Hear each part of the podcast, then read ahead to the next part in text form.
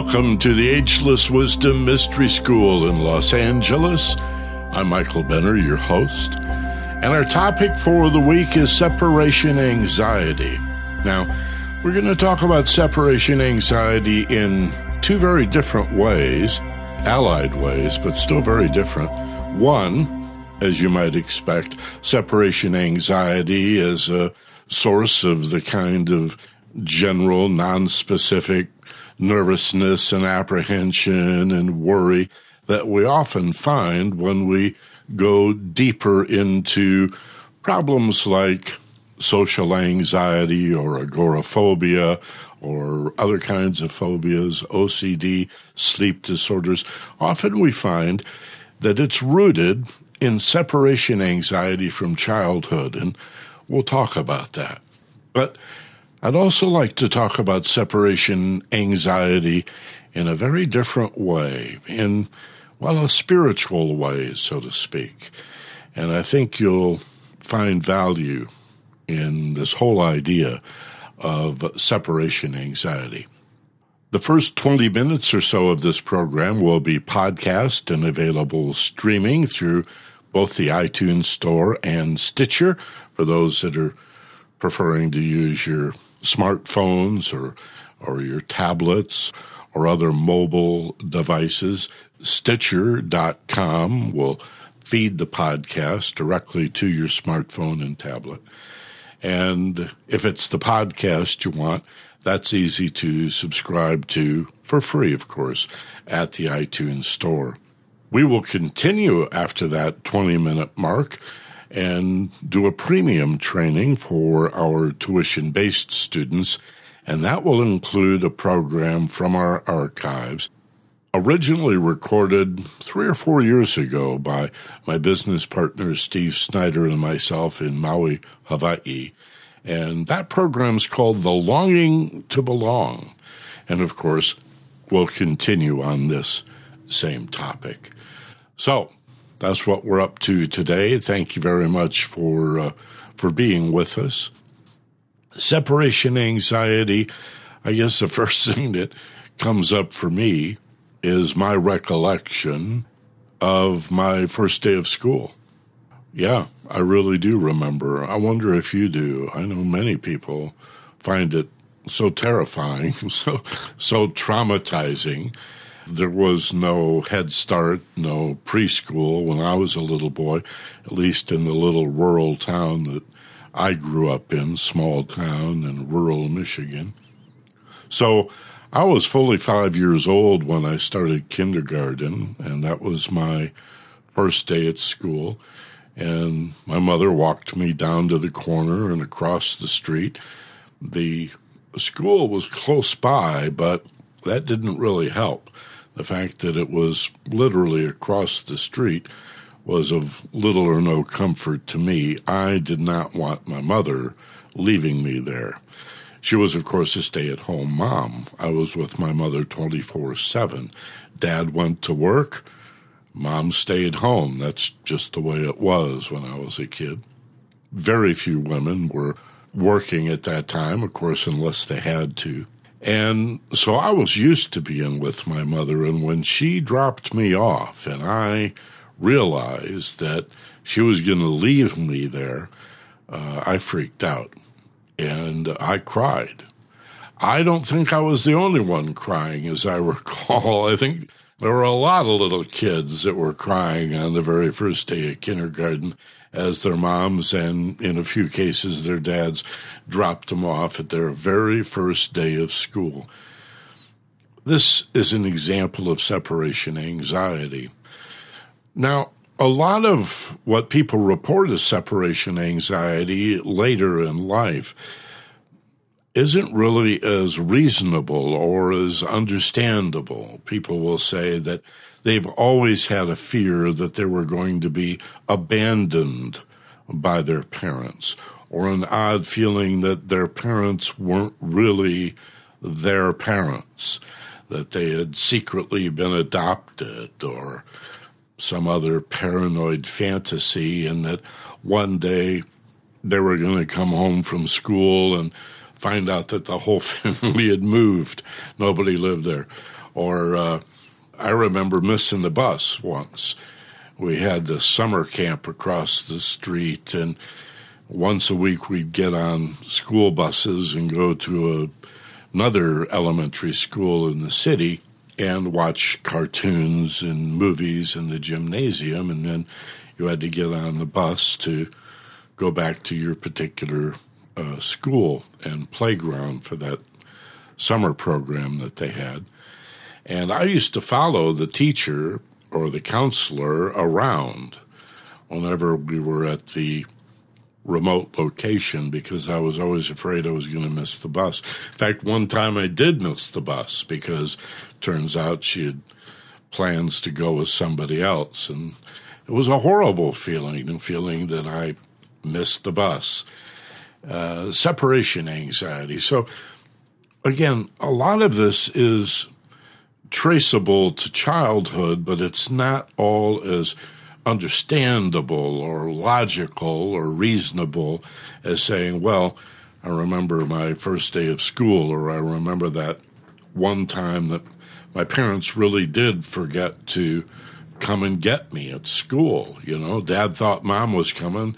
Mom thought she'd made it clear to dad that it was his day to come and pick you up, and there you were, right? It's a horrible feeling. And sort of like that film Home Alone, where they had so many kids that they went on vacation with all the kids and didn't realize that one of them, Macaulay Culkin, uh, was that his name? I think the he was the actor that played that role. He was left home alone. A horrible feeling. Funny movie, but in reality, what a horrible feeling. And I've had a number of clients tell me over the years that their anxiety feels like being invisible.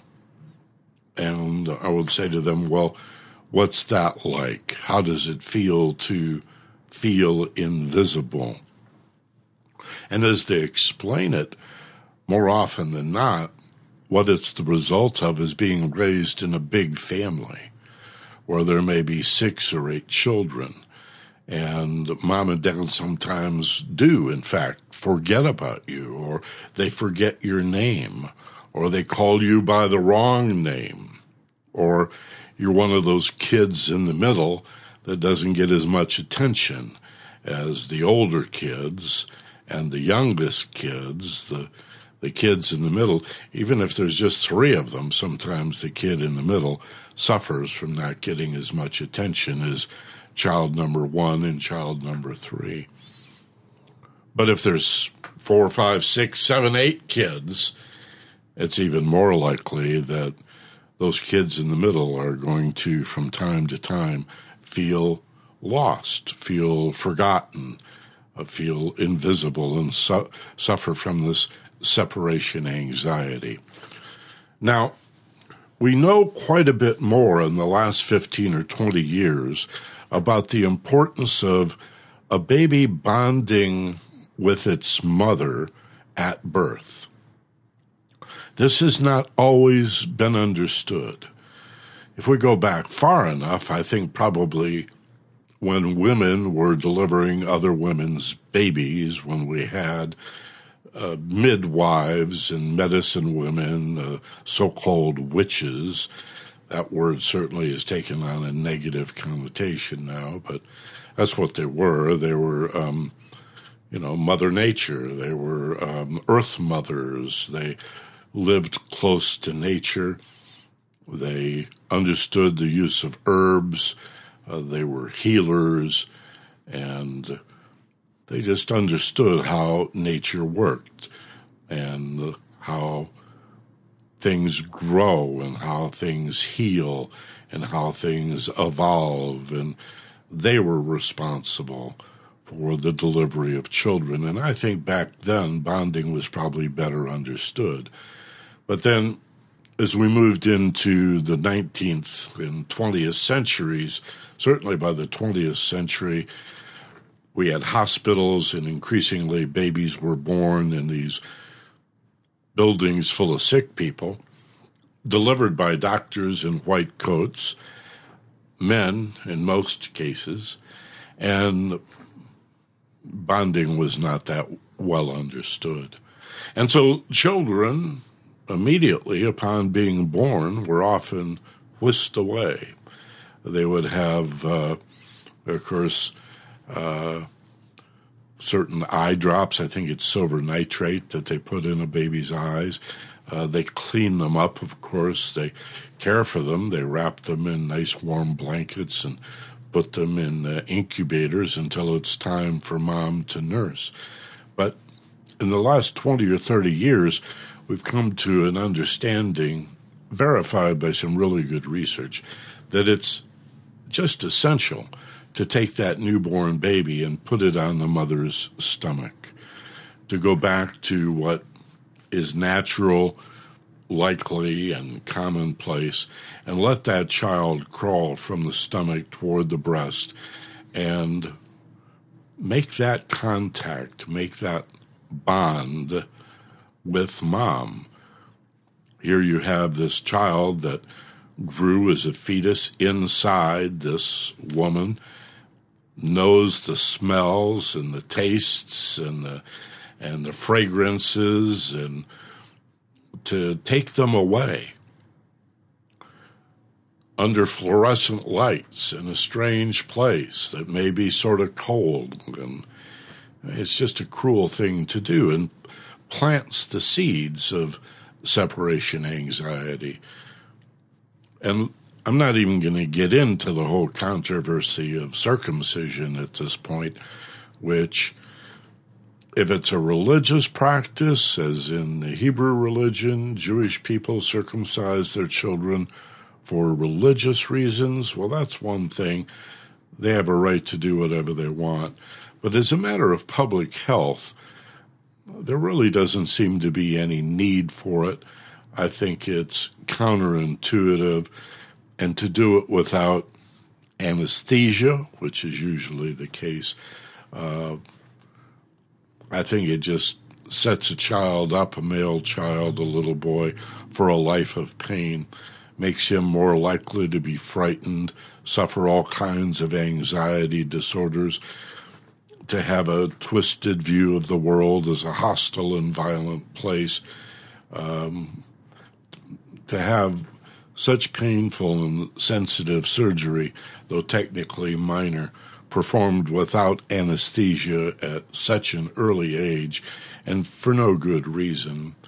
And it desensitizes uh, the area such that it impedes and interferes with the pleasure of lovemaking in one's sex life. It's just barbaric. Uh, I, I have very strong feelings about that. But most people allow their boy children to be circumcised and never even think twice about it. Um, many say they had it done because they didn't want the boy to be embarrassed in gym class. And I just don't think that's a very good reason to circumcise your child at birth with no anesthesia. Certainly, we don't allow that. We see that as a barbaric practice with women even though clitorectomies are performed in certain parts of the world. But we see that practice as barbaric. Why, why is male circumcision any less barbaric? Again, allowing for if, you know, you've got to respect people's religions. So if for religious purposes, I mean, Jews and Muslims still refrain in most cases from eating pork. And that was a pretty good idea in ancient times when there was no refrigeration. And trichinosis was a real problem. But even though we have refrigeration now, if that's the religious practice, you got to respect that.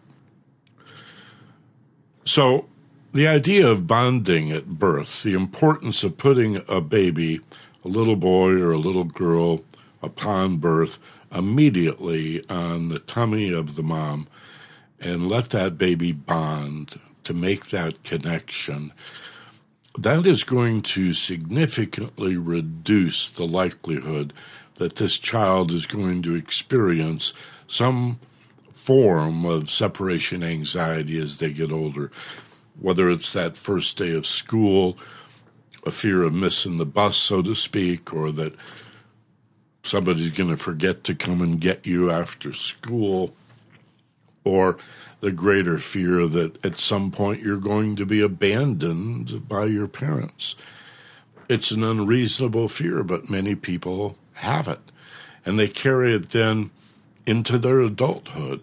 And it manifests as all kinds of non-specific anxieties. And again, it's usually traced to that traumatic experience of going to school for the very first time, or as we now understand much better than before, the importance of bonding in infancy.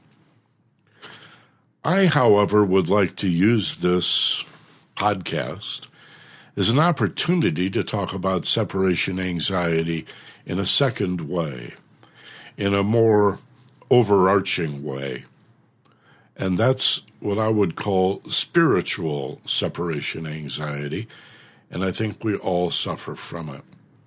It's less about feeling that somebody's going to forget to pick us up or we're going to be abandoned or nobody really loves us to this horrible fear that dwells within virtually everyone.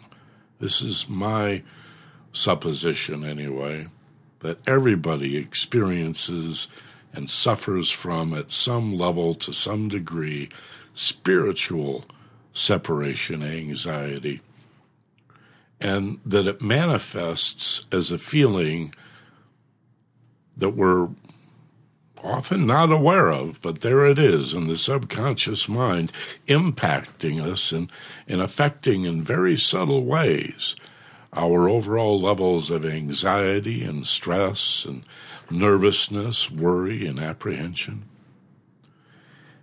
It's the fear that we're all alone the crushing, horrible fear, if you come in touch with it fully, that you're absolutely alone. Some people on their first psychedelic experience back in the 60s and 70s when all of this laboratory grade LSD was available as a result of the CIA experimenting with it, seeking their Manchurian candidate programs like MK Ultra that you may have read about, or if you're old enough, even remember. They bought way too much LSD from Sandoz Labs, thousands of times more than they thought they were buying because person that ordered it didn't know the difference between a milligram and a microgram, and you dose LSD in micrograms, not milligrams. That's 10 to the third difference. Three zeros, that's an important difference. So they had a thousand times more than they thought they had, and they gave it to the military to use for research. They gave it to university professors and scientists for research. They gave it to the grad students. The grad students would minister these psychological experiments and in many cases would end up dosing themselves and their girlfriends. And besides the experience of feeling sometimes on psychedelics an incredible unity with the universe, seeing God, so to speak, there were also these freakout experiences of experiencing yourself as ultimately very, very alone. The realization that you're born alone and that you're going to die alone suggests that, in spite of appearances, you're really living your whole life alone.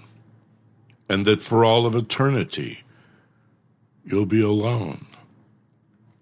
Even if you go to heaven and believe in such a thing, you're going to be an individual in a separated body, in a plane of separated forms. People presume that you're separated in heaven just as you're separated on earth. People, and Many philosophers and mystics see this as idolatry, but we even separate ourselves from our source. I don't mean mom, I mean divinity, God, the creator, the source, the absolute, the totality of awareness or consciousness in the West. The Abrahamic religions, so called Judaism, its spin off Christianity, and Islam that came a few hundred years later, you have in all three of those religions an image of God as a man on a cloud or above the clouds, a superhero like Superman's dad, Jor-El, a superhero in the form of a man, like on the ceiling of the Sistine Chapel, reaching out from someplace else. Well, if God is a form, a spirit, but a form with a body looking like a human being, an old guy with a beard and a robe, a G over the pocket, a few cigars maybe. You'd say, Michael, that's blasphemy. No, frankly, imagining God as a form, as a man, that would be blasphemy. That's idolatry. And yet, it's the hallmark of the way divinity or the creator, the absolute, is understood in the three major Western religions. It's idolatry to suggest that God is a form, is finite, is limited to a body, which makes the source of all things very separate and very remote, as if God lives very far away. And religions can hasten to add, oh, but God is everywhere. Sort of like Santa can be everywhere at some point during the night. But still is a jolly old guy in a red suit riding around in a sleigh pulled by flying reindeer. This is the image we have of God. Now, in Eastern philosophies, this is not the case. God is seen, if you will, or conceptualized as spirit, as an ocean that is everywhere equally present, like a cloud or an ocean, air or water that is everywhere. Imagine fish having no idea what it means not to be wet, right? Reality, the universe for a fish ends at the bottom of the sea and at the surface of the sea. You could argue a flying fish breaks the surface every once in a while, but uh, and mammals like dolphins and whales certainly do. But uh, you understand my uh, metaphor here, and, and birds in the same way. By the way, that's why uh, the subconscious mind, it seems, perceives both fish and birds as symbols of spirit because they exist in this everywhere equally present medium that is the ocean or the sky. And that's the way divinity is thought of in Hinduism, in Buddhism, in Taoism, Confucianism, uh, Vedantism, um, Shintoism, Sikhism, virtually all of the Eastern philosophies, God is literally spirit, more a magnetic field that's everywhere equally present than a form that is separated and remote. So, when I talk about spiritual separation anxiety, I would have you consider the possibility that if God is not a form, and if you lean into a well educated rabbi or a priest or a Protestant minister or someone who understands the Quran and Islam, and imam, they will say, no, that's just sort of a metaphor for working class and uh, the less educated, and for painting pictures like the ceiling of the Sistine Chapel. In fact, God is spirit, not form, and everywhere equally present. So, as far as the best educated and most sophisticated of religious teachers and philosophers all around the world in all religions and philosophies, the source of all material life, the source of all separated forms, is not a form, but a spirit, an energy, or a magnetic field everywhere equally present. And I would have you consider then that being incarnated, whether you're reincarnated or only get one shot at it, is a type of separation anxiety. And the good news would be that the feeling that you're all alone is an absolute illusion.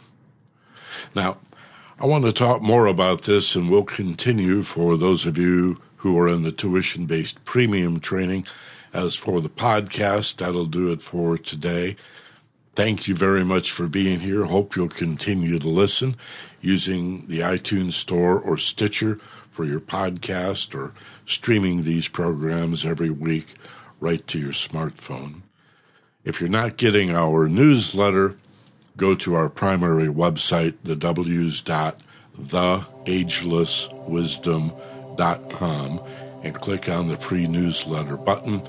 Leave your primary email address with your first name and if you're in the United States, your zip code. If you're outside the U.S., just put a dot in that zip code field and you can advance then. Click submit, and you'll begin to get our newsletter every week. And uh, again, thank you so much for being here. Stay tuned for the rest of the program, including The Longing to Belong from our archive featuring Steve Snyder and myself. And for the podcast people, we'll talk next week. Be gentle, love life, take care of each other. This is Michael Benner.